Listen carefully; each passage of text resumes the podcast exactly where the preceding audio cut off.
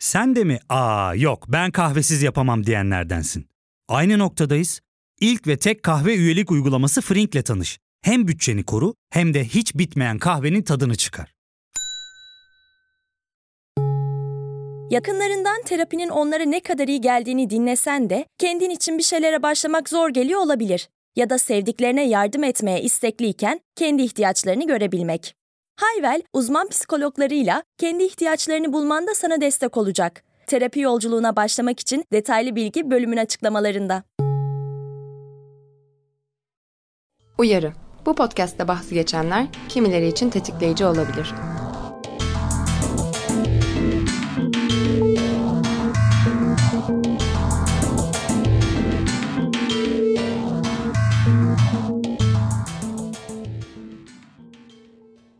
Kişiler cinsel şiddete maruz kaldıkları, doğum kontrol metotlarına erişemedikleri veya hamile kalmayı planlamadıkları için istenmeyen gebelikler yaşıyorlar. Dünya Sağlık Örgütü'nün verilerine göre 2010-2014 arasında dünya genelinde her yıl ortalama olarak 56 milyon güvenli ve güvenli olmayan kürtaj gerçekleşti. Tüm gebeliklerin %25'i kürtajla sonuçlandı. Kürtaj oranı gelişmekte olan bölgelerde gelişmiş bölgelere göre daha yüksekti. Neredeyse tamamı gelişmekte olan ülkelerde olmak üzere her yıl dünya çapında yaklaşık 25 milyon güvenli olmayan kürtaj yapıldığı tahmin edilmekte. Kürtaj uğruna mücadele verilerek kazanılan bir hak ve hakkımız olan güvenli kürtaj için hala mücadele etmemiz gerekiyor. Bugün güvenli kürtaja erişimi konuşacağımız konuklarım Women on Web'den Hazal Atay ve Efekan Sadak. Hoş geldiniz Hazal ve Efekan. Nasılsınız?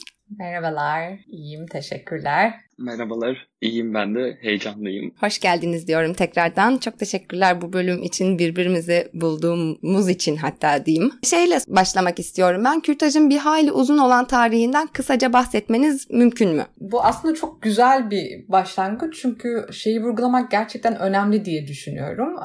Kürtaj öncelikle bir gebelik sonlandırma işlemi ama tarih boyunca bireylerin başvurdukları bir yöntem olmuş ve aynı zamanda da evrensel bir fenomen kürtaj. Bugün tarih boyunca görülmüş. Mısır'dan tutun Antik Yunan'a, Roma'dan Osmanlı'ya her yerde e, bireyler istenmeyen gebeliklerini sonlandırmak için bir şekilde kürtaj olmaya çalışmışlar. Hatta kaynaklarda gösterir. Platon milattan önce kürtajdan bahsetmiş. O zaman bireylerin ilaçlar kullanarak erken gebeliklerini sonlandırabildiklerinden bahsetmiş. İbn Sina bunları yazmış. Dolayısıyla hani tarihte oldukça yeri olan doğum kadar, gebelik kadar eski bir şey biraz belki kürtajın bizim bağlamımızda Türkiye, Osmanlı için çok kısa tarihinden bahsedecek olursak o da çok ilginç bence. Çünkü bu 2012'de yaptığımız kürtaj tartışmalarında belki hatırlarsınız o dönem Ayşe Düzkan'ın çok güzel bir yazısı vardı. Bugün kürtajın kısıtlanması için çalışanlar aslında sanki bu e, milli ve dini bir tutummuş ve hep böyle ge- ola gelmiş sanarak bunda diretiyorlardı ama aslında baktığımızda Osmanlı'da kürtaj çok uzun bir süre tolere ediliyor ve Osmanlı'da da kürtajın yasaklanması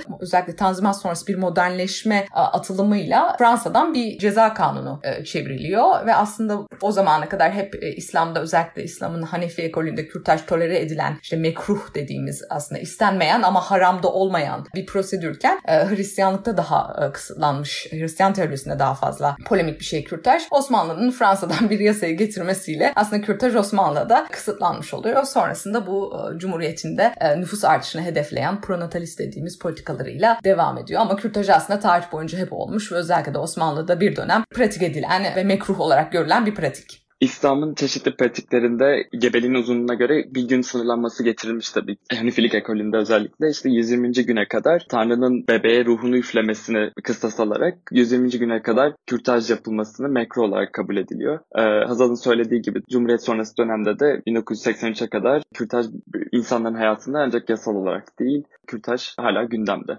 Anladım. Çok teşekkür ederim. Ee, bugün biz kürtaj derken cerrahi kürtajdan, medikal kürtajdan ve telemedikal kürtajdan bahsedeceğiz. Bunlar nedir? Bunları açıklar mısınız? Tabii cerrahi kürtaj aslında hepimizin sıklıkla duyduğu ya da yakınlarımız tarafından deneyimlenen kürtajı daha çok cerrahi kürtaja rastlıyoruz. Cerrahi kürtaj gebeliğin bir cerrahi yöntemle sonlandırılması. Bunun da tabii çeşitli metotları var. Özellikle kullanılan metotlardan biri de vakum aspirasyon. Vakum aspirasyon rahimin iç duvarının vakumlanarak gebelik ürünün dışarı alınması. Ve tabii ki küretaj denilen kazıma metodu, da var. Bu daha çok artık ileri gebeliklerde kullanılan bir yöntem olarak görüyoruz. Medikal kürtajda tabii ki bunların tam farklı yönünde cerrahi bir operasyon gerektirmeyen ilaçlarla düşe sebebiyet veren bir yöntem. Birazdan da nasıl çalıştığını tabii ki anlatacağım anlatırız ama misoprostol ve mifepriston denen iki hapın kombinasyonu ya da misoprostolün tek başına kullanılmasıyla ge- gerçekleşiyor. Telemedikal kürtaj için de şunu söyleyebiliriz. Öncelikle bence telemedikal servislerden, teletıptan bahsetmemiz gerekiyor. Telemedikal servisler Dünya Sağlık Örgütü'nün de bir tanım var tabii ki ama daha kolaylaştırmak adına şöyle söyleyebiliriz. E, mesafenin çok önemli olduğu durumlarda insanları kaderine terk etmiyoruz tabii ki. Sağlık problemleri devam ediyor. Özellikle kitlesel sağlık problemleri, savaş gördüğümüz gibi şu anda da bir pandemi deneyimliyoruz. Bu gibi durumlarda insanları oldukları coğrafyayı terk etmeyip onlara yardım edebilmek adına çeşitli yöntemler geliştiriliyor. Yani bir nevi aslında bir doktorla telefonla görüşerek yapacağınız bir danışma servisi de tabii ki telemedikal servis olarak adlandırılabilir. Tıbbın birçok alanında aslında telemedikal servisler kullanılıyor. Özellikle son zamanlarda kürtaj pratiğinde dönüşmesine sebebiyet veriyor. Belki şey eklemek önemli olabilir aslında biraz o Women on Web'in de burada nereye oturduğunu e, söyleyebilmek adına. Aslında Efeka'nın dediği gibi teletıp servisleri çok vardı. Özellikle bu pandemi gibi süreçlerde çok kullanılan bir şey. E, ve yine Efekan bahsetti zaten bir tıbbi personelin direkt müdahalesi olmadan bir e, sağlık hizmetinin verilebilmesini içeriyor aslında. Özellikle de uzaktan da bunu yapabiliyoruz. Bugün telekomünikasyon teknolojileri de tabii ki bize bu imkanları artırıyor. Artık internet var. Daha önce telefonlarlaydı vesaire vesaire. Women on Web aslında telemedikal kürtajı uygulayan ilk örgüt. Bundan 15 yıl önce kurulmuş ve o zaman bir 15 yıl önce e, Women on Web'in ilk iddiası şuydu. Kürtaj aslında bu kürtaj haplarına baktığımız zaman %98-99 oranında etkili bir yöntem ve bu ilaçları almak herhangi başka bir ilacı almaktan daha farklı ve daha zor değil. Biz bu bilgileri, bu ilaçların işte nasıl alınacağını e, ve nasıl bir prosedürün e, insanları beklediğini paylaşırsak bu aslında teletıp yöntemleriyle sunulabilecek bir hizmet gibi bir iddiayla ortaya çıkmıştı 15 yıl önce. O zaman bu çok biraz daha radikal bir şeydi ama bugün geldiğimiz noktada ki biz de bundan çok mutluyuz. İşte bugün Dünya Sağlık Örgütü özellikle bu pandemi sürecinde mesela teletıp yöntemleriyle kürtaj tedariğinin artırılması, bu hizmetlerin e, genişletilmesini öneriyor. Yani telemedikal kürtajın farkı sizin kendi kendinize süreci yönetebilmeniz ve evinizde olmanız. Bir sağlık kliniğine gitmek zorunda olmamanız. Yani medikal kürtaj hala birçok ülkede e, pratiği böyle. Gidiyorsunuz ilaçları bir klinikte alıyorsunuz.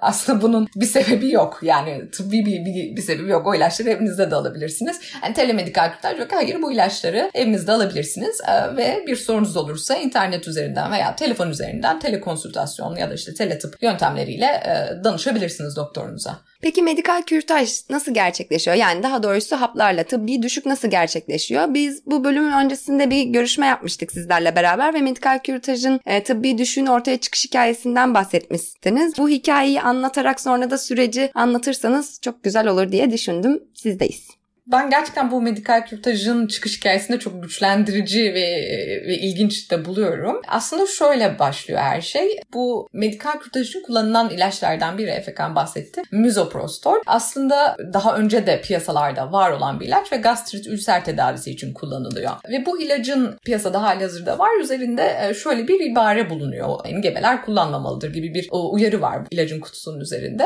E, Brezilya'da istenmeyen gebelik e, yaşayan bireyler ki Brezilya'da bugün hala kürtaj çok çok kısıtlı.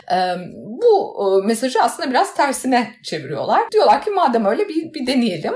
Ve bir şekilde ilaçları tabii ki ilk onlar kullanmaya başladıkları zaman standartize edilmiş bir yöntem yok ve çok tehlikeli ilaçlar öyle bilinçsizce kullanılmamalı. Ama bir şekilde kadınlar deniyorlar ve görüyorlar ki o ilaçlar düşüğe e, sebebiyet veriyor.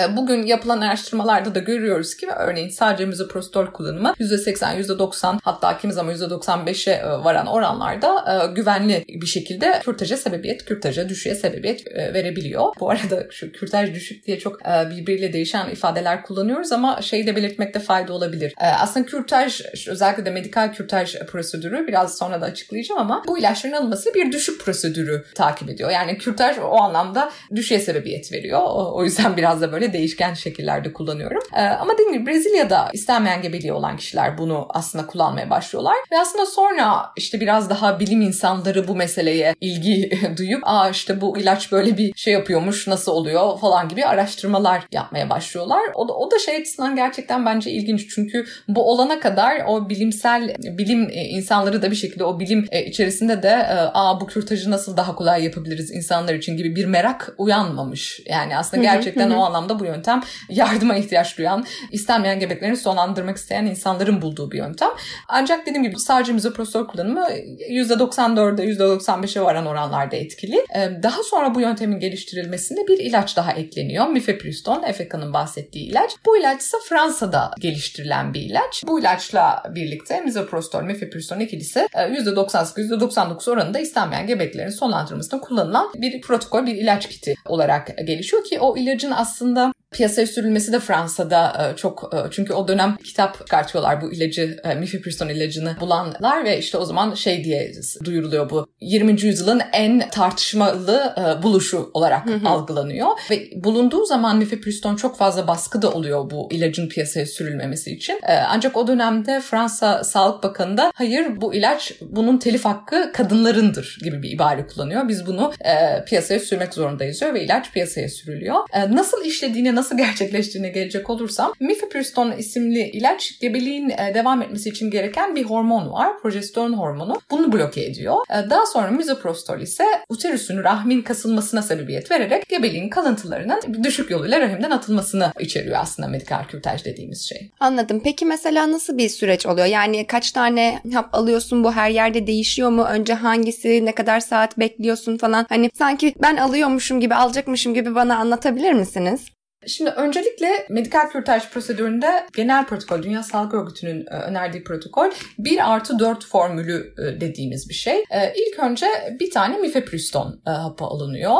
Bundan 24 ila 72 saat sonra mizoprostol alıyorsunuz. 4 adet mizoprostolü dil altında tutuyorsunuz yarım saat boyunca yaklaşık tabletler çözülene kadar. Tabletler çözüldükten sonra tükürebilirsiniz ve devam edebilirsiniz. Aslında protokol bundan ibaret. Sonrasında bir kanama deneyimliyorsunuz. Kanama gebeliğin süresine göre değişebilir. Yani gebelik ne kadar gelişmişse o kadar fazla kanamanız olacaktır. Erken gebeliklerde neredeyse belki regli sürecinize benzeyen bir kanamanız olabilir. Daha ilerleyen gebeliklerde biraz daha e, şiddetli bir kanama olabilir. Medikal kürtaj bir süreç. Bunu da vurgulamak önemli belki. Çünkü e, genelde şöyle bir algı var aslında çok işte kanama kötü bir şeymiş gibi. Mesela bizde de bazen işte kanama başladı nasıl durdurabilirim? Aslında o kanama işte vücudun ondan temizlendiğini gösteriyor. İşte regli de bu anlamda regli iyi bir şey regli kanaması. E, medikal kürtajda da 1 e, ila 3 hafta kadar e, bir kanama devam edebilir ve bu bir süreç olduğu için bu kanamada şey de söylemek belki önemli. Biraz dokulu bir kanama çünkü artık daha gebelik vücuttan atıldığı için ve biz her zaman bireylere 1 ila 3 hafta sürebileceği kanamanın gebeliğin süresine göre söylüyoruz. 3 hafta sonra bir gebelik testiyle durumu kesinleştirmelerini yani kürtajın başarılı olup olmadığını kesinleştirmelerini veya bir 10 gün sonra ultrasona girerek durumu teyit edebileceklerini söylüyoruz. Bunun sebebi de neden hemen ultrason ultrasona girmelerini söylemiyoruz. Çünkü kürtaj bir süreç. Ondan arınması için zamana ihtiyacı var. Eğer hemen kürtaj haplarını alıp ultrasona girerseniz hala kalıntılar da görülecektir. Ee, dolayısıyla ona zaman vermeniz gerekiyor. 3 hafta sonra gebelik testi yapmasın, yapılmasını önermemizin sebebi ise kürtaj olduktan sonra gebelik belirtilerinin öncelikle vücuttan atılması yaklaşık bir hafta falan sürüyor ve gebelik hormonlarının da vücuttan atılması yaklaşık 3 haftayı bulabilir. Dolayısıyla aslında daha erken gebelik testi yaparsanız yanlış bir pozitif sonuç olabilir çünkü hala hormonlar vücutta olacaktır. Hazal'ın söylediklerine ek olarak şunu söyleyeyim ben de. Hazal mizoprostolün dil altı kullanımından bahsetti. Ama şundan da bahsetmekte bence fayda var ve bir yandan da yararlı olacağını düşünüyorum. Vajinal tablet olarak da kullanılabiliyor mizoprostol. Biz serviste başvuran insanlara genel olarak e, dil altı kullanmasını tavsiye ediyoruz. Çünkü dil altı kullanımdan sonra herhangi bir komplikasyon gelişirse ki bu nadiren görülen bir durum. Geliştiği takdirde bir tıbbi servise başvurduğu durumda mizoprostol kullandığını işaret edebilecek hiçbir test bulunmuyor. Yani biz genelde servise başvuranlara bu bunları söylüyoruz. Bir komplikasyon gelir geliştiğinde yani alarm verici bir durum olduğunda mutlaka bir tıp servisine giderek durumunuzu açıklayın. İlaç kullandığınızı söylemek zorunda değilsiniz. Gebeydim ve galiba düşük gerçekleştiriyorum diyerek yardım talep edebilirsiniz. Zaten doktorlar ne yapması gerektiğini biliyor olacak. Vajinal kullanımında sadece 4 güne kadar vajina içerisinde tabletin izleri bulunabiliyor. Bu noktada tabii ki vajinal kullanımdan sonra da e, gitmeniz gerektiği durumda kadınlara eliyle vajina için temizleyip öyle gitmesini tavsiye ediyoruz. Hı hı. Çünkü e, ba- bazı durumlarda cezalandırılabilecek olabilecek bir durum olabilir. Hı hı. E, bu nedenle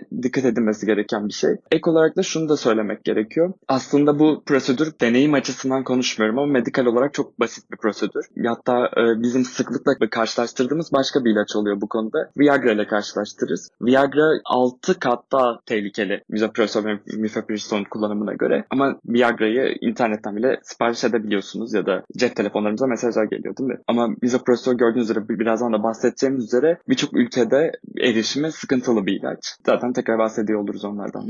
evet. Benim de şimdi neden acaba sorum geldi. Yani sen Viagra ile karşılaştırmasını yaptın. Hazal birazcık demin bahsetti. Hem çok çığır açan bir ilaçtı hem çok tartışmalı bir ilaçtı. Hem de bir sürü insanın güvenli bir kürtaj yöntemi olarak aklına gelmemiş bir ilaçtı bu. E, çünkü bunun bazı nedenleri var. Tıbbi düşük diye bilinen medikal kürtajın güçlendirici olabilecek yönleri neler? Bence bunun nedenleri bunlar. Birazcık da bundan konuşalım istiyorum. Sizdeyim. Şimdi bir e, gerçekten Dünya Sağlık Örgütü de bunu böyle söylüyor. İşte tıbbi düşük, güvenli, ekonomik ve e, bireylerin otonomisini artırabilecek bir yöntemdir evet. gibi bir, bir duruş var artık Dünya Sağlık Örgütü'nün. Bunu biraz açacak olursak hani güvenli e, olduğunu zaten biliyorduk. Bir de tabii ki cerrahi kürtaj adı üzerinde işte bir cerrahi işlem var. Birden fazla çoğu zaman tıbbi personel olması gerekiyor. İşte anestezi olması gerekiyor vesaire vesaire. Bir daha fazla aranjman gerektiren bir şeyken tıbbi düşük aslında haplarla alıyorsunuz. Bunlar jenerik ilaçlar. E, farklı farklı marka isimleri var ama ucuz ilaçlar olduğunu biliyoruz. 10 dolar maliyetinde bu ilaçlar ve çok kolay bireyler bu ilaçları evlerinde alabiliyorlar. O anlamda mesela cerrahi e, kürtaja kıyasladığımızda daha ekonomik, sağlık hizmetleri açısından e, daha ekonomik bir şey. Ve aynı zamanda biraz tabii ki kendi kendinize kürtaj yapabilmek, evinizde kürtaj olabilmek, belki arkadaşınızla, işte partnerinizle vesaire. Tabii bu e, gerçekten bir şekilde kişinin e, sürecin öznesi olmasını sağlıyor. Hı hı. E, biraz o aslında her zaman var olan tıbbi hiyerarşiyi görece kırıyor. Çünkü o bilgiye artık siz hakimsiniz. Nasıl kürtaj yapacağınızı biliyorsunuz. Ne beklediğinizi biliyorsunuz. Bugün Türkiye'de çok yok ama mesela dünyanın birçok yerinde mesela bu kürtaj kliniklerinin olduğu yerlerde konuşlanmış kürtaj karşıtı gruplar var ve bunlar neredeyse oraya gelen işte hastalara artık bireylere, o bireylerin yakınlarına e, saldırıyorlar. Bu anlamda hani bu tarz protestoları, kürtaj karşıtı protestoları tabuyu yıkabilmesi açısından çok çok önemli ama aslında hani en büyük sebep işte az önce Efeka'nın o verdiği hani Viagra karşılaşması gerçekten bizim çok yaptığımız ve çok da yerinde bir karşılaştırma. Ee, hani medikal kürtaj tıbbi düşük yöntemi gerçekten kürtajı erişimi arttırma potansiyeli olabilen bir yöntem. Biraz da bu sebeple e, engelleniyor herhalde. Hazal'ın söylediklerine ek olarak şunu söyleyebilirim. Women Map bu servisi sağlamanın yanı sıra tabii ki bir hak savunuculuğu da yürütüyor ve Hazal'la en baştan beri konuştuğumuz bir şey olarak da şu şunu her zaman vurguluyoruz. Aynı zamanda bu düşük hapların nasıl kullanılacağını bilgisini biraz da demedikalize etmeye çalışıyoruz. Çünkü kadınların her zaman kendinden menkul bir bilgisi var ve bunları birleştirerek kullanmaları daha sağlıklı bir sonuç elde ediyor. Ve Hazal'la da sıklıkla konuştuğumuz bir şey var. Yani neden kadınlara bu konuda güvenmiyoruz? Ama yapılan birçok araştırma var ve bir tanesi önümde onu söyleyebilirim. Çin, Küba ve Hindistan'da yapılan bir araştırmada mifepriston ve misoprostol kombinasyonunda yapılan medikal düşükte 222 kadın üzerinde denenmiş bir çalışmada kadınların birçoğu neredeyse tamamı düşük sürecinin doğru bittiğini, tamamlandığını bildirebilmişler. Sadece %10'luk bir kesme tam olarak saptayamamışlar ne zaman bittiğini. Ama bence e, burada daha da önemli olan bir veri şu. Bu %10'luk kısım ise bu yanılsama onları profesyonel bir sağlık hizmetine yönlendirmiş. Ve bu bağlamda da çok önemli. Yani kadınlar e, hayatlarını tehlikeye atmıyor bunu deneyimlerken sadece erişebilecekleri hali hazırda bir sağlık servisinin olmasını talep ediyorlar. Yine Amerika'da yapılan bir çalışmada da e, medikal kürtaj deneyimleyen kadınların birçoğunun hiçbir fiziksel muayene gerektirmeden gebelik kesesinin atıldığını görüp kürtajın tamamlandığını söylemişler. Yani bu bağlamda da bu bilgi, bu çalışmalar çok önem taşıyor. Çünkü kadınlar gerçekten kendi vücutlarını biliyorlar ve ne deneyimlediklerini de biliyorlar. Bundan önce de düşük deneyimliyorlardı ve tabii ki her zaman deneyimli olacaklar. Bu bağlamda kadınlara güvenmek de zaten Umnon Web'in de böyle böyle bir politikası var. Biz kadınlara güveniyoruz gibi bir politikası var. Bunun çok önemli olduğunu düşünüyorum. Belki medikal kürtajın nasıl tamamlandığına ek olarak da şunu söyleyebiliriz. Birçok hamilelik belirtisi geri çekilmeye başlıyor bir hafta içerisinde. Örneğin sabah bulantıları, tuvalete çıkma isteği gibi belirtiler geri çekilmeye başlıyor. Bazen kadınlar komplikasyon deneyimleyebiliyorlar ve bu komplikasyonları deneyimledikleri durumda sağlık hizmetlerine ulaşmaları çok çok önemli. Ben de Efeka'nın söylediklerine bir şey ekleyebilir miyim? Çünkü bence çok önemli bir noktaya değindi. Özellikle bu bilgiye erişim meselesi ve bu anlamda yine hani bizim için önemli olan bir şeydi. Bu bilgi zaten hani bir şekilde kürtaj işte düşük tetikleme bilgileri bir şekilde vardı çeşitli gruplar içerisinde ama e, işte bu bir şekilde daha medikalize e, ediliyor bu tıbbi düşük prosedür türünün işte özellikle ilaçlar bunlar farklı farklı artık odaklar işin içine girdikten sonra ama bunu demedikalize etmek e, aslında oldukça önemli ya da en azından bu bilgiye erişimi sağlamak. Çünkü bu, bu anlamda mesela bizim bir e, Portekiz'de yaptığımız bir kampanya vardı. Daha sonra belki daha detaylı anlatırım ama orada çok önemli bir karar almıştık örgüt olarak. Bir gemi kampanyası yapılıyordu ve Portekiz hükümeti e, bu gemi orada kürtaj hizmetleri sağlayacaktı ve Portekiz hükümeti bu geminin ülkeye girmesine izin vermiyordu ve o zaman Portekiz'de kürtaj kısıtlıydı. Daha sonra bu gemi kampanyasından hemen sonra e, yani kısa bir süre sonra kürtaj yasallaştı. O anlamda da bizim için güzel de bir e, evet, güzel bir aslında değişimin bir parçası olmaktı bizim için. Çünkü tabii ki e, bizden önce bu konuda çalışan bir sürü örgüt vardı ama biz de onun bir parçası olmuştuk bir şekilde. Orada Women on Web'in kurucusu Rebecca Gumpert bir e, sabah programına çağrılmıştı. Biraz böyle bizim sabah sabah Seda Sayan tarzı bir programdı bu.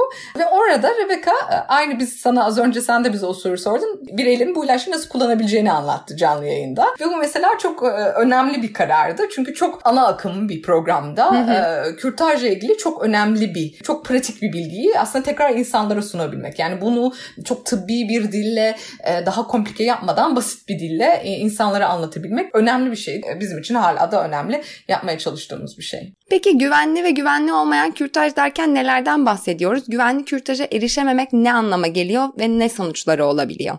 Genelde evet hep bu bir güvenli ve güvenli olmayan kürtaj diyoruz. Çünkü şu bir gerçek artık hani en başta da onunla başlamıştık ya biraz yani kürtaj her zaman vardı, her yerde var ve kürtaj yasakları kürtajın gerçekleşmesini engellemiyor. Dolayısıyla kürtajın kısıtlandığı yerlerde güvensiz kürtajlar, güvenli olmayan kürtajlar gerçekleşiyor. Daha işte bugün dünya haritasına baktığınızda nerede kürtaj yasağı varsa orada güvensiz kürtajlar var. Dolayısıyla bireyler eğer kürtaja erişemiyorlarsa bir şekilde güvensiz yöntemler, işte merdiven altı yöntemlerle kürtaj kürtaj e, yapmaya çalışıyorlar. Kimi zaman tabii sadece bu kürtajın kısıtlı olduğu ülkelerde değil aynı zamanda kürtajın çok pahalı olması, e, sigorta kapsamında alınmaması mesela örneğin Amerika'da, Kanada'da kimi zaman bunlar önemli sorunlar. Çünkü inanılmaz bir sağlık eşitsizliği yaratıyor o anlamda. Çünkü çok daha sağlık hizmetlerinin özelleştirildiği yerler bunlar. Türkiye'de de aslında baktığımızda bu biraz bir sorun. Çünkü Türkiye'de de devlet hastanelerinde kürtaja erişim oldukça kısıtlı. Birçok devlet hastanesi bugün biliyoruz ki yanlış hatırlamıyorsam %8'i Türkiye'de Türkiye'deki devlet hastanelerinin kürtaj hizmetleri e, sunuyor. Geri kalan hizmetlerin birçoğu özel sektöre atılmış durumda. Bu da ne demek? Maddi durumu iyi olan bireylerin e, gebeliklerini sonlandırabileceği ama eğer e, maddi durumunuz iyi değilse bu hizmete erişemeyeceğiniz anlamına geliyor. Dolayısıyla bu da kesinlikle hani kürtaj yasal olsa da hizmetlerin yetersiz kaldığı, sağlık güvencesiyle karşılanmadığı durumlarda güvensiz kürtajlara sebebiyet yine verebiliyor. Bazı ülkelerde e, işte dediğim gibi hani hep güvensiz kürtajlar oluyor e, ve genelde yüksek ekonomik durumlarındaki kadınlar belki ülkelerinde işte bir şekilde erişebiliyorlar bunlara. Bazen seyahat de ediyorlar. Aslında bir kürtaj turizmi de var. Mesela Avrupa'da işte şey çok bilinir hep bir dönem. Hollanda hep böyleymiş. İşte Fransa'dan, Belçika'dan işte oradan buradan bir sürü insan Hollanda'da o zaman kürtaj e, yasaları en gelişmişken oraya seyahat ediliyor. Aslında bugün işte mesela belki Türkiye özelinde de örneğin biraz daha e, körfez ülkelerinden, daha Orta Doğu'dan e, çünkü bu insanların Türkiye'ye vize alması da daha kolay. Hatta kimisinin vizeye ihtiyacı yok. Bu şekilde gelip kürtaj olabiliyorlar. Ama dediğim gibi bunlar çok ayrıcalıklı bireyler. Bunları yapabilmek gerçekten e, çok avantajlı kesimlerin imkanları. Aslında eğer kürtaj yasakları her zaman alt o ekonomik gruplardaki insanları e, vuran ve güvensiz kürtajlara sebebiyet veren e, yasaklardır. Bir şey daha eklemek belki önemli. Uzun bir dönem aslında kürtajın yasallaştırma süreçlerinde tüm dünyada çok etkili olmuş önemli bir tartışma. O da gebe ölümleri. Bugün gebe ölümlerinin önemli bir kısmı güvensiz kürtajlarla ilişkin komplikasyonlardan kaynaklanıyor. Yani bireyler bir şekilde güvensiz merdiven altı yöntemlerle kürtaj olmaya çalışırken çeşitli komplikasyonlar deneyimliyorlar ve bunlar gebe ölümlerine sebebiyet veriyor ve aslında tüm dünya olarak kürtajın yasallaştırılmasıyla gebe ölümlerinin ciddi oranda azaldığını gözlemlemiş olduk. Dolayısıyla gebe ölümleri de bunun bir sonucu kürtaj yasaklarının. Hazal'ın söylediğine ek olarak ben de geçen gün çok ilginç bir bilgi okudum. Kürtaj Türkiye'de yasallaşmadan önce yapılan bir araştırmada verem o dönem senede 25 bin insanı öldürüyormuş ve güvenli olmayan kürtaj e, yöntemleri nedeniyle gerçekleşen düşük komplikasyonları sebebiyle ölen kadın sayısı 15 bin. Yani bu dönem için oldukça yüksek bir rakam. Tabii ki kürtajın yasallaşması ve tabii ki yasallaşmasının yanı sıra erişilebilir olması ölümleri de azaltıyor. Hazır başlamışken aslında Türkiye ile alakalı konuşmaya ve 1983'ten beri yasal olduğunu söylemeye Türkiye'de kürtajla alakalı yasaların neler söylediğinden birazcık bahsedebilir misiniz? Kaç haftaya kadar yasal ne oluyor? Yani yasa ne diyor kürtajla alakalı? Öncelikle kürtaj nerede düzenleniyor? Bir ona bakmak gerekir gibi geliyor. 2827 sayılı nüfus planlaması hakkında kanunun 5. maddesine dayanılarak çıkarılan bir tüzüğümüz var. Tüzüğün ismi de biraz skandal olsa da rahim tahliyesi ve sterilizasyon hizmetlerinin denetlenmesine ilişkin tüzük isimli bir tüzük. ve bu ve bu tüzükte birkaç çeşit kürtajı e, ismini görebiliyoruz. Öncelikle isteğe bağlı kürtajla başlayalım. Türkiye'de yasal düzenlemelere göre isteğe bağlı kürtaj 10 haftaya kadar gerçekleştirilebiliyor. Tabii ki bunun birazdan belki üzerinde durmakta da yarar var. Bir takım engelleri de oluşmuyor değil. Örneğin 18 e, yaşından küçükseniz, belinizin vesayet altındaysanız e, vasinizin ve tabii ki sulh hakimliğinin izni gerekiyor. Eğer evliyseniz de eşinizin rızası gerekiyor. Ve bunun yanı sıra terapetik kürtaj dediğimiz bireyin hayatını tehlikeye atan ya da fetüsüte görülen bir takım hastalıklar gibi durumlarda gebeliğin sonlandırılması için uygulanan bir yöntem olan terapetik kürtaj var. Ve son olarak cezai suç durumlarında gerçekleştirebilen bir kürtaj var. Bu da suçun mağduru olduğu bir gebelik gerçekleşirse, bir suç sonucu gerçekleşirse 20 e, haftaya kadar gerçekleştirilebilecek bir kürtaj. Tabii ki bunun da uygulamada çok zor olduğunu görüyoruz. Hatta en son Anayasa Mahkemesi'nin bu durumla ilgili bir kararı var. 17 yaşında olsa gerek bir kız çocuğu uğradığı cinsel istismar sonucunda gebe kalıyor ve kürtaj talepleri yerel mahkemeler tarafından sürüncemede bırakılması sebebiyle doğum gerçekleştiriyor. Ve Anayasa Mahkemesi bildiğim kadarıyla bugüne kadar verdiği en yüksek tazminatı hükmetti. Aynı zamanda tabii ki kişinin maddi manevi varlığını geliştirmesi bakımından da hak ihlali tespit etmiş oldu. Ya fark ettin mi? Biz en çok kahveye para harcıyoruz. Yok abi, bundan sonra günde bir. Aa, sen Frink kullanmıyor musun? Nasıl yani? Yani kahvenden kısmına gerek yok. Frink'e üye olursan aylık sadece 1200 TL'ye istediğin çeşit kahveyi istediğin kadar içebilirsin. Günlük 40 TL'ye sınırsız kahve mi yani? Çok iyiymiş. Aynen. Hatta şu anda 200 TL'lik bir indirim kodu da var. E hadi hemen indirip üye ol da bu fırsatı kaçırma. Terapiye başlamak, içinden çıkamadığın döngüleri kırmak, bazı yanlış bulduğun kararlarını değiştirmek ve kendinle beraber daha huzurlu bir yaşam inşa etmek için atabileceğin en değerli adımlardan biri. Hayvel ile yoğun yaşam tempona uyum sağlayarak online terapi seanslarını takvimine göre ayarlayabilirsin. Bini aşkın uzmandan sana en uygun terapisti seçebilir, PodB10 koduyla indirimden yararlanabilirsin. Detaylı bilgi açıklamalardaki bağlantıda.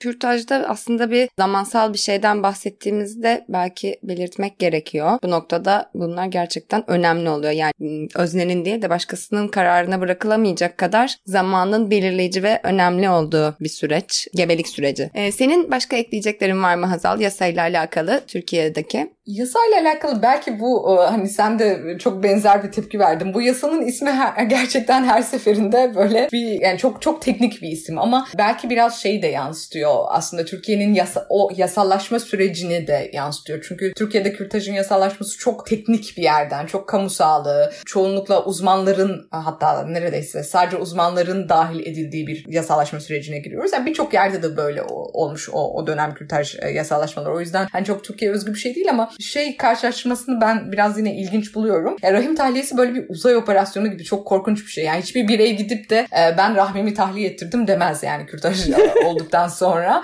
Mesela Fransa'daki yasanın ismi gebeliğin e, isteğe bağlı sonlandırılması. Şimdi o yasanın aslında ne kadar birey perspektifinden ne kadar işte mesela kürtaj bile geçmiyor aslında yasanın içinde. Yani ne diyor ya istenmeyen bir gebelik var ve orada bir bireyin bir e, tercihi var ve bunun için gebelik sonlandırılıyor. Yasanın ismi buyken bizde çok teknik bir yerde. E, bir de tabii şey de çok önemli. Bu yine Efeka'nın bahsettiği yasaya erişimin bir üçüncü kişi iznine tabi tutulması. Yani işte örneğin eşin iznine alma. Bu tabii ki her şeye yani çok yanlış, çok ters bir şey. Yani bu, bu yasanın bir şekilde şeyini e, kontrolü yine erkeklere verilmiş oluyor. Bir de Türkiye'de kürtaj fiilen yasak deniyor. Bu ne demek? Türkiye'de güvenli kürtaja erişimi zorlaştıran düzenlemeler neler? Uygulamada neler oluyor? Evli olan kişilerin eşlerinin izninin olması gerekliliğinden bahsettiniz. Devlet hastanelerinin kürtaja yanaşmamasından %8 gibi bir oranın kürtaj yapmasından bahsettiniz. Bununla alakalı başka neler oluyor? Ee, birincisi bu medikal kürtaj tıbbi düşük dediğimiz prosedürün Türkiye'de henüz ruhsatlandırılmamış, henüz izin verilmemiş olması ve bunun aksi gibi bu e, yöntemin e, yayılmasına karşı adımlar atılmıştı Türkiye'de. Örneğin 2012 yılında tam işte aslında biz o dönem Kürtaj taşımaları yaparken Türk Eczacılar Birliği mizoprostol etken maddeli ilacı amaç kullanıldığı gerekçesiyle birinci derece eczanelerden topladığını duyurmuştu. Dolayısıyla bir şekilde bu ilaçlara erişimin e, azaldığını hani bir yandan insanlar arasında bu bilgi büyürken işte belki Brezilya'da bahsettiğimiz gibi ya bakın bu ilaç aslında düşüye tetik veriyor bilgisi büyürken bir şekilde bunun farkında olan ve bunu buna bu erişimi e, önleyen bir iktidar odağı var. Şunu da söylemek lazım. E, Women on Web'in web sitesi de aslında Türkiye'de sansürlendi. 2016 yılında sansürlendi. Bu da aslında biraz işte biz bilgiye erişim neden önemli diye anlatmaya çalışırken yani burada da bu bilgiye erişimin engellenmeye çalışıldığını kasti olarak yani bu, bu tıbbi bilgiye e, erişimin engellenmeye çalışıldığını görüyoruz. Yine önemli bir şey belki dünyadaki uygulamalara baktığımızda örneğin Hollanda'da aile hekimleri kürtaj yapabiliyor. Fransa'da ebeler kürtaj yapabiliyor. Dolayısıyla kürtaj e, hizmetini sadece işte jinekologlar ya da işte kadın doğum uzmanları vesaire gibi uzman hekimler değil farklı konumdaki tıbbi personelle de bu imkanı sayıyorlar. Bunun e, amacı ne? Bunun amacı tabii ki kürtaja erişilebilir kılmak bu ülkelerde. Şimdi Türkiye'de böyle bir şey yok. Türkiye'de sadece uzman hekimler bu e, şeyi yapabiliyor. İşte jinekolog ya da kadın doğum uzmanı vesaire gibi hekimler e, bu hizmeti verebiliyor. Bu şöyle bir sonuç doğuruyor tabii ki. Örneğin çok kırsal kesimlerde sadece sağlık ocaklarının olduğu yerleri düşünürsek buralarda jinekolog falan olmaz. Buralarda bir aile hekimi olur. İşte ya da bir ebe olur vesaire. Dolayısıyla bu insanların kürtaja erişmesi için büyük şehirlere gitmesi gerekiyor. E, eğer ulaşım imkanları yoksa bu insanların bir şekilde kürtaja erişemeyeceği anlamına geliyor ya da tekrar işte konuştuğumuz gibi güvensiz yöntemlerle kürtaj yapmaya çalışacakları anlamına geliyor. Dolayısıyla e, bir de bu uygulama da önemli. Yani aslında e, kürtaj hizmetini sağlayacak tıbbi personel havuzunun genişletilmesi kürtaja erişiminde artması anlamına gelir. Bu anlamda da Türkiye özellikle Türkiye'deki politika sıkıntılı. Türkiye'de çok fazla karşımıza çıkmasa da e, dünyada özellikle Avrupa'da yasaların doktorlara vermiş olduğu vicdani red hakları var. Bir kürtaj operasyona katılmama, bunu vicdanen reddetme, reddetme gibi bir e, hakları var. Türkiye'de bunu doğrudan bir yasa e, doktorlara bu hakkı vermiyor. Ama dönüp baktığımızda 2003 yılında yürürlüğe girmiş Sağlıklı Dönüşüm Programı e, diye bir program var ve bu programda performansların puanlandırılması söz konusu ve kürtajın buradaki yeri negatif puanlama olarak doktorlara geri dönüyor ve aynı zamanda doktorların medikal pratikleri esnasında verebilecekleri zararlardan dolayı sahip oldukları bir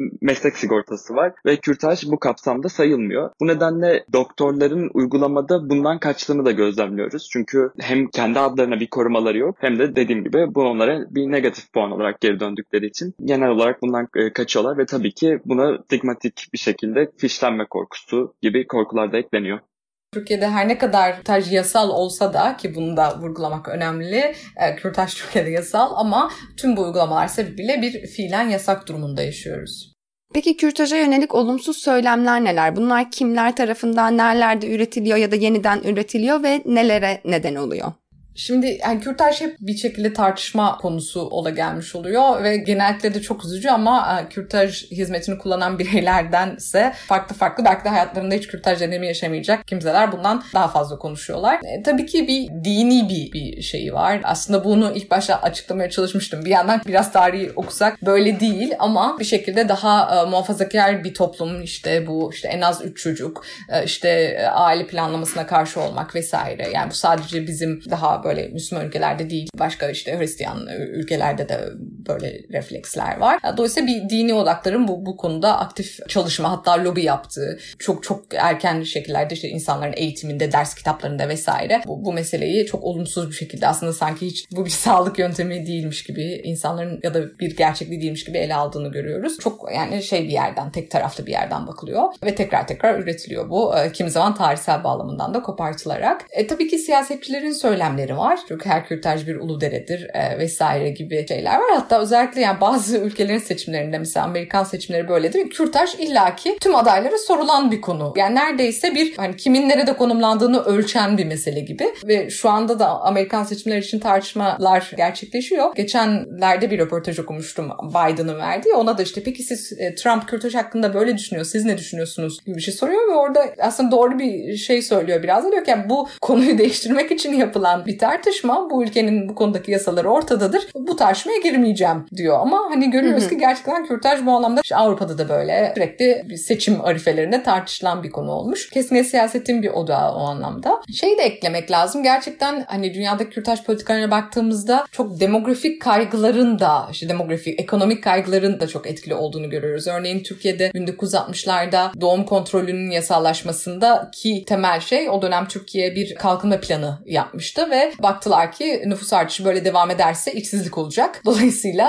e, buna el atılması gerekiyor. Dolayısıyla böyle demografik yani yine siyasetin bir konusu ama aynı zamanda ekonomide bir konusu olacak e, meseleler işte ona göre pronatalist ya da hani doğum yanlısı veya doğum karşıtı politikalar olduğunu e, görüyoruz. E tüm bunlar tabii yani bu kadar kürtajın aslında temel bugün Dünya Sağlık Örgütü'nün de duruşu bu. Kürtaj temel bir sağlık hizmeti olarak kabul ediliyor. Bu kadar hani bunun tartışma konusu yapılması tekrar tekrar her seçimlerde işte her sene bir şekilde tartışılması tabii ki kürtajı stigmatize ediyor. Temel gebekliğini sonlandırmak isteyen bireylerin o deneyimlerinde yalnızlaştırıyor. Bir şekilde onların e, dışlanmış hissetmelerine sebebiyet veriyor ve aslında işin tıbbi e, yanını, işin ne kadar e, işte önemli ve temel bir sağlık hizmeti olduğunu da görmezden geliyor. Tam bu noktada Sedef Erkmen'in son kitabına referans vermek istiyorum. Çünkü o da bu konuyu derinlemesine inceliyor kitabında. Sedef Erkmen Karabük Üniversitesi'nde öğretim görevlisi. İlk kitabı Türkiye'de Kürtaj ve AKP ve Biyopolitika kitabında özellikle Erdoğan'ın her kürtaj bir Uludere'dir sözünü sorusallaştırıyor ve aslında bize birçok şey söylediğini altını çiziyor. Öncelikle şuradan başlamak daha mantıklı olabilir. Herhalde AK Parti dönemiyle birlikte Avrupa Birliği'ne uyum süreciyle birlikte görece daha alımlı olan pratikler günümüze doğru daha da şiddetleniyor ve tabii ki her kürtaj bir Uludere'dir gibi bir söylem üretiyor. Sedef Erkmen kitabında e,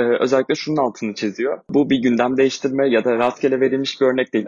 Aksine iktidarın yaşamdan ne anladığını bize gösteren bir örnek olduğunu söylüyor. Çünkü gerçekten Uludere'de ölenler, bunu tırnak içine söylüyorum tabii ki, e, makbul vatandaşlar mıydı? Kürtlerdi, kaçakçılık yapıyorlardı. Tabii ki tırnak içinde söylüyorum bunu. Ve bu bağlamda bize şey de gösteriyor. Hangi hayatlar önemli, hangi hayatlar korunmaya değer ve hangileri değil. Aynı şekilde şunu da söylüyor. Genelde bu kürtaj tartışmasında kadının seçim özgürlüğünün karşısına konulan şey her zaman ceninin yaşam hakkıdır. Sedef Erkmen de tam olarak bu noktada şunu söylüyor. Zaten biz de yaşama karşı yaşam talep ediyoruz. Yaşanabilir bir yaşam istiyoruz. Peki gelelim Woman on Web'e. Aslında e, bölüm boyunca birazcık bahsettiniz. Ben de girişte zaten sizin Woman on Web'den olduğunuzu söyledim. E, Woman on Web ne yapıyor? Birazcık bize hikayesini anlatır mısınız? Belki bir de siz onun içinde ne yapıyorsunuz gibi gibi gibi Woman on Web'i dinlemek istiyorum sizden şimdi. Women on Web 2006 yılında kuruldu ve aslında biz de her zaman şey söyleriz. Bundan önce e, belki Hazal birazdan bahsetti ve tekrar bahseder. Women on Web'in kardeş kurumu olarak görüyoruz. Hollandalı doktor Rebecca Gumpertz tarafından kuruldu. İkisinin de kurucusu. Ve çok uzun yıllardır telemedikal kürtaj servisi veriyor. Women on Web 17 farklı dilde çalışıyor ve dünyanın birçok yerine hemen hemen her yerine hizmet sunuyor. Peki nasıl çalışıyor ondan, bahsedeyim. Yardım masaları var. Daha da bahsettiğim üzere 17 farklı yardım masası var ve kürtaja erişmeye çalışan insanların e, mail atması ve mail atması sonucunda yardım masasının onların e, sorularını cevaplaması üzerinden yürüyor. Bu Efeka'nın dediği gibi 17 tane farklı dilde çalışan yardım masaları var. Aslında Women on Web bir aracı kurum gibi referral service diyoruz o anlamda. E, dolayısıyla Women on Web kürtaj olmak isteyen bireylerle e, onlara yardım edebilecek doktorların arasında bir kurum ve araya koyduğu şey de aslında yardım masaları. Bu yardım masasında yaklaşık işte 30 kişi çalışıyor 17 farklı dilde. E, bu bu kişiler kalp kültürü üzerine eğitilmiş kişiler. Dolayısıyla kadınlara e, bilgiler veriyorlar. Aynı zamanda e, doktorlar e, bu kadınların başvurularını değerlendiriyor ve kadınları reçeteli olarak ilaçları işte reçetesini yazıyor. Daha sonra kadınlar bu ilaçlara eriştikleri zaman da yine yardım masası kadınlara ya da bireylere, kürtaj olan bireylere kürtaj deneyimleri süresince eşlik ediyor. Sorularını cevaplıyor. Belki şey de önemliydi. Yani birçok ülkeye de çalışıyoruz ama bizim her zaman dediğimiz şey kürtajın erişilemediği ülkelerde bulunan var. Yani kürtajın yasal yasal ve erişilebilir olduğu ülkelerde çalışmıyoruz. Çünkü amacımız böyle herhangi bir mevcut sistemlerle bir yarış ya da hani farklı bir sistem sunmak değil o anlamda ama gerçekten kürtaj erişiminin hiç olmadığı ülkelerde biliyoruz ki bu insanlar yine kürtaj yapacak ve belki de gebe ölümleriyle sonuçlanacak ve veya başka başka sonuçlar doğuracak. En azından bizim yaptığımız stratejiyle bunun önüne geçiyoruz ve güvenli kürtaja erişim sağlıyoruz. Peki Türkiye o ülkelerden biri mi? Türkiye'den Women on Web'e erişip yardım talep edebiliyor muyuz?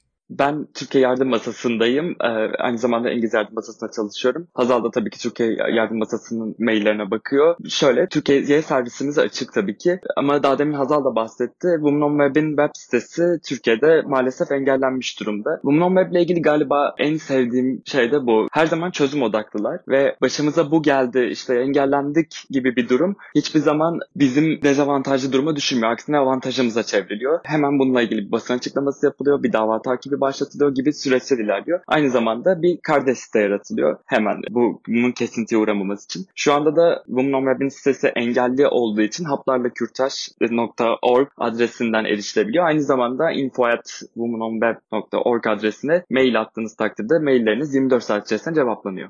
Anladım. Peki mesela ben 6,5-7 haftalık bir gebeyim ve haplarlakürtaj.org'dan, Women on Web'den haberim oldu. Ee, web sitesine giriyorum, bir konsültasyon dolduruyorum sanırım. Daha sonrasında nasıl bir süreç oluyor? Ne zaman ben kürtaj haplarına ulaşıyorum? Şu ara nasıl ulaşabilirim? Koronayı da düşünürsek. Eğer yardıma ihtiyacı varsa Türkiye'den birinin e, bu web sitesine haplarlakürtaj.org web sitesine giderek e, bir, bir konsültasyon dolduruyorlar. Women on Web'in doktorları bu konsültasyonu inceledikten sonra herhangi bir kontraendeksiyon bulunmadığı sürece e, bu e, yardımı e, onaylıyorlar. Biz genelde bireylerden bir bağış talep ediyoruz ama bu bağış aldıkları hizmet için bir ödeme değil. Yani bu bağış talep ediliyor ama eğer bu bağışı yapamıyorsanız diyorsunuz ki işte şu sebeplerle bağışımı yapamıyorum ama yine de yardıma ihtiyacım var. Yine de Women on Web size yardımcı oluyor. Bağış yapamasanız bile doktor eğer konsültasyonunuzu onayladıysa süreç işliyor ve paketler size gönderiliyor. Şu anda ulaşması yaklaşık iki haftayı bulabiliyor. Dolayısıyla iki hafta içinde e, medikal kötü şapları size ulaşıyor. Bu sürede de yardım size zaten bu ilaçları nasıl kullanacağınızla ilgili tüm bilgileri sağlamış oluyor. E, siz ilaçları kullanıyorsunuz. Arada sorunlarınız olursa yardım masası yine cevaplıyor. Efekan dediği gibi 24 saat içinde. Doktora da sormak istediğiniz sorular olursa yine bunları yazabiliyorsunuz ve biz bunları doktora iletebiliyoruz. Bu şekilde e, o süreç boyunca da size eşlik ediyor Women Web aslında. Peki 18 yaş altı kişiler bu servisten yararlanabiliyorlar mı? Yardım talebi de bulunabiliyorlar mı kendi başlarına? Evet, eğer 18 yaşından küçük bir başvuran varsa bunları genelde biraz daha özel ele alıyoruz. Örneğin yakın bir dönemde böyle bir durum vardı. Malta'dan 14 yaşında bir kız ve Malta'da kürtaja erişimi yok. Genelde işte bu yine kürtaj yasayla ilgili konuşurken şey ilgili mesela Malta'da kürtaj kısıtlı ama insanlar ya İngiltere ya da yakın İtalya'ya gidip kürtaj oluyorlardı ama korona artık bu da mümkün değil. Ve bu 14 yaşındaki kızın annesi bizimle iletişime geçiyordu. Dolayısıyla biz orada dedik ki biz başvuranla görüşmek istiyoruz ve onun onunla birebir konuşup işte bu senin kararın mı? Çünkü onların da karar ve iradeleri var. Ee, onu teyit ettikten sonra süreci işletmeye başladık ama evet erişebiliyorlar. Daha özel değerlendiriyoruz bunları. Genellikle tabii yanlarında bir erişkinin olmasını tavsiye ediyoruz ama her zaman bunun onun kararı olduğunu ve güvende olduğunu da teyit ediyoruz o kişiyle.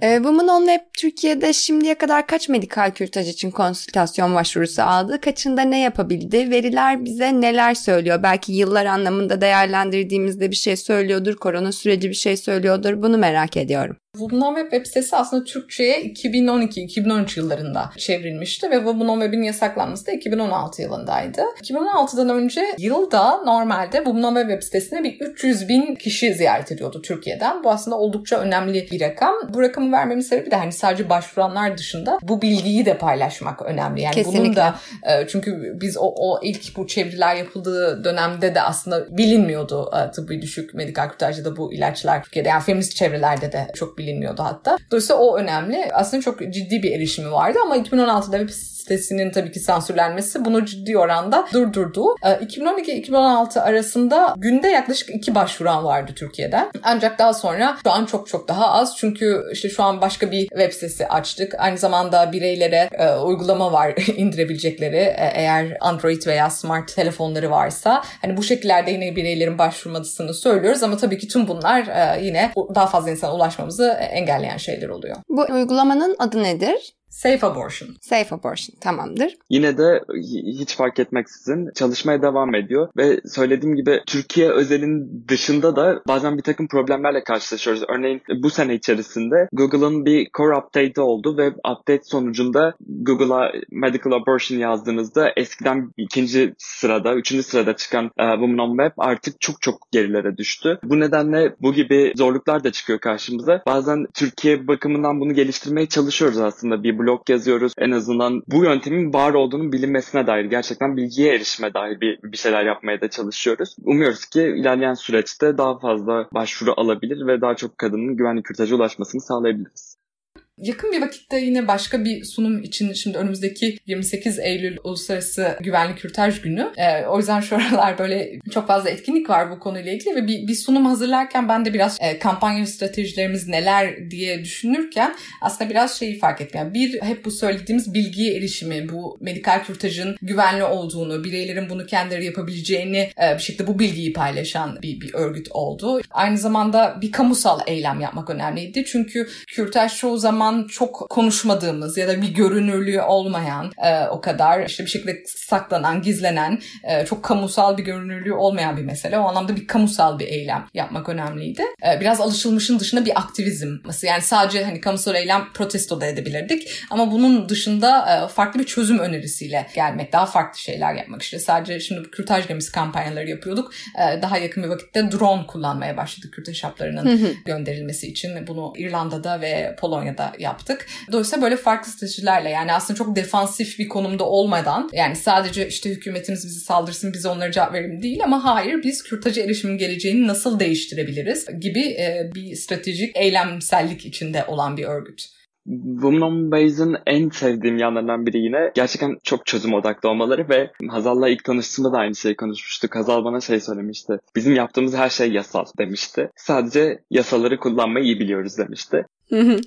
Efekan sen Nisan ayının ortalarında 5 harflere korona günlerinde kürtaj başlıklı bir yazı yazdın. Hala içinde bulunduğumuz pandemi sürecinde dünyada ve Türkiye'de gebeliğini sonlandırmak isteyen kişiler neler yaşadı ve yaşıyor? Bundan kısaca bahseder misin? Benim yazdığım dönem galiba görece biraz erken oldu çünkü sonrasında da çok değişiklikler oldu. Öncelikle şeyden bahsedebiliriz herhalde bu pandemiyle birlikte çok fazla konuştuğumuz bir şey oldu bu çifte kapatılma mevzusu. Evlere kapanmanın yanı sıra ülkelere de kapatılmış bulunduk ve kürtaj turizmi gibi bir turizm vardı. Yani gerçekten örnek veriyorum Polonya'dan, Polonya çok gerçekten Avrupa'daki en katı kurallara sahip olan ülkelerden biri. Almanya'ya çok yoğun bir kürtaj turizmi vardı ve yani gerçekten burada da çok büyük bir dayanışma sürüyordu. İşte Almanya'daki bazı lokal örgütler kürtaja erişmeye çalışan insanları ağırlıyordu. Evlerinde yani onlar için misafirhaneler gibi şeyler oluşturmuşlardı. Genel olarak böyle bir turizm yaşanıyordu ve tabii ki pandemiyle birlikte sınırların kapatılmasıyla birlikte o ülkenin kurallarına, yasalarına da hapsolmuş bulunduk ve bu birçok açıdan problematikti. Aynı zamanda ülkenin yasasına hapsolmuşken evlere de hapsolmuştuk. Çok yakın bir, bir, bir sağlık kuruluşuna kürtaj için gidemeyecek durumdaydık. Çünkü işte sosyal mesafeyi uzak durmaya çalışıyorduk. Peki bu noktada ülkeler ne yaptı? Belki ondan bahsetmek gerekiyor. İngiltere'de kürtaj yasal ve mesela İrlanda'dan İngiltere'ye çok fazla bir yoğunluk vardı kürtaj turizmi bakımından. Bununla birlikte Kuzey İrlanda'da British Pregnancy Advisory Service vardı ve onlar şunu söyledi. İngiltere'ye gitmenize, seyahat etmenize gerek yok. Haplar evlerinize gönderilecek gibi bir şekilde medikal kürtajı uygulamaya açmış bulundu. Bazı ülkelerde mesela Fransa'da, Hollanda'da yani çok uzun zamandır e, medikal kürtaj yapılabiliyor gerekiyordu. Fransa bu süreyi uzattı. Yanlış hatırlamıyorsam 6 haftadan 8 haftaya mı çıkardı Hazal? 7'den 9'a çıkardı. Hollanda'da şöyle bir şey oldu. Geçici tedbir olarak kadınların eczaneye değil de e, ya da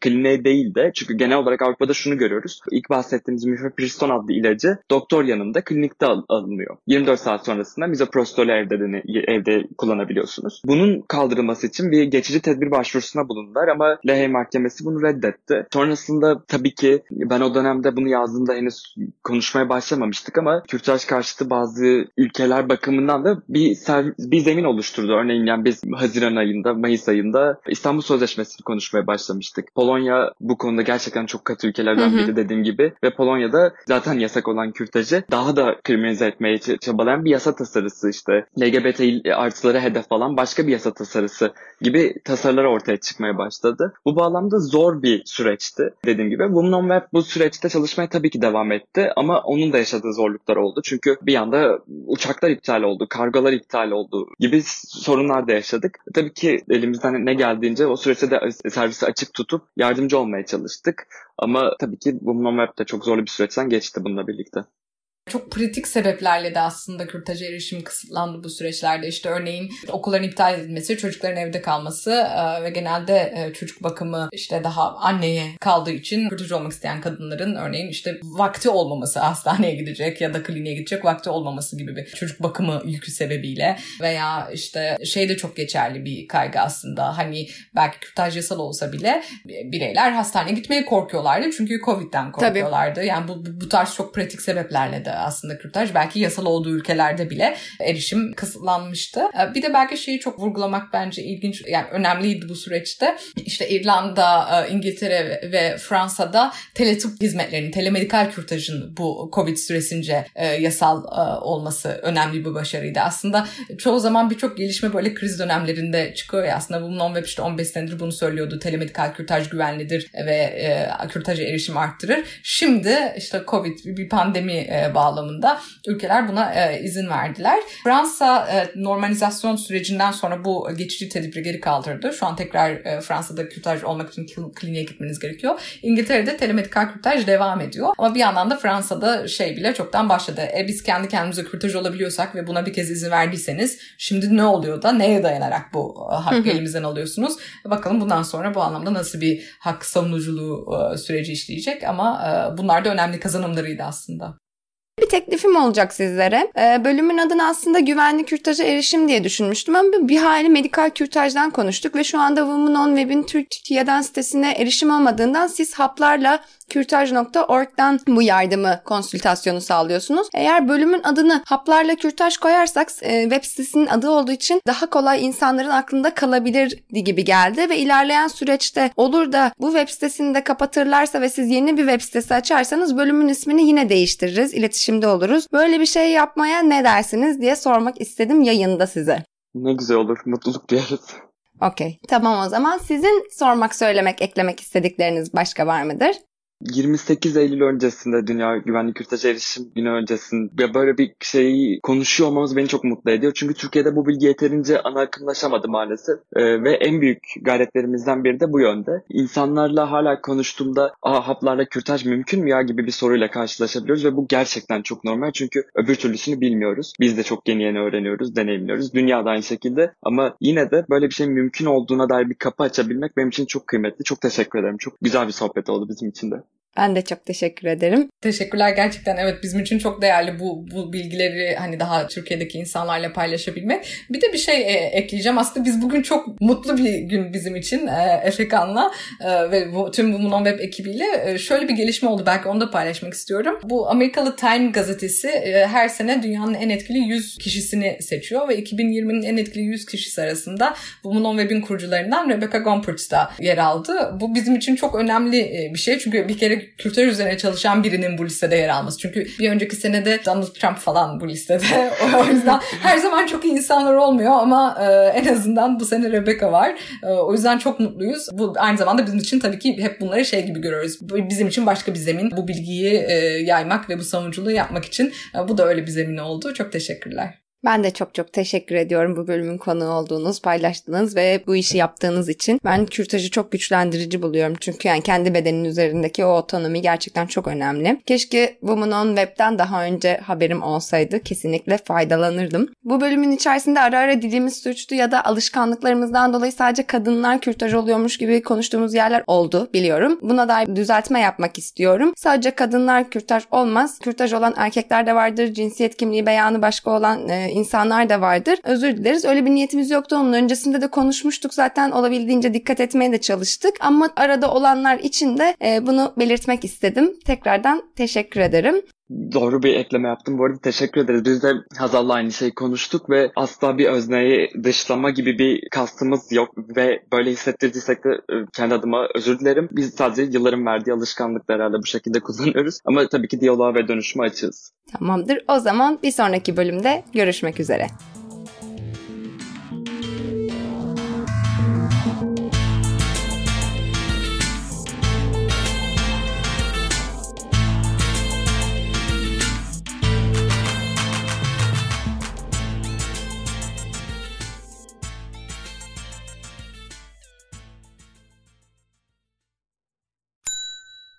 İlk ve tek kahve üyelik uygulaması Frink, 46 ildeki 500'den fazla noktada seni bekliyor.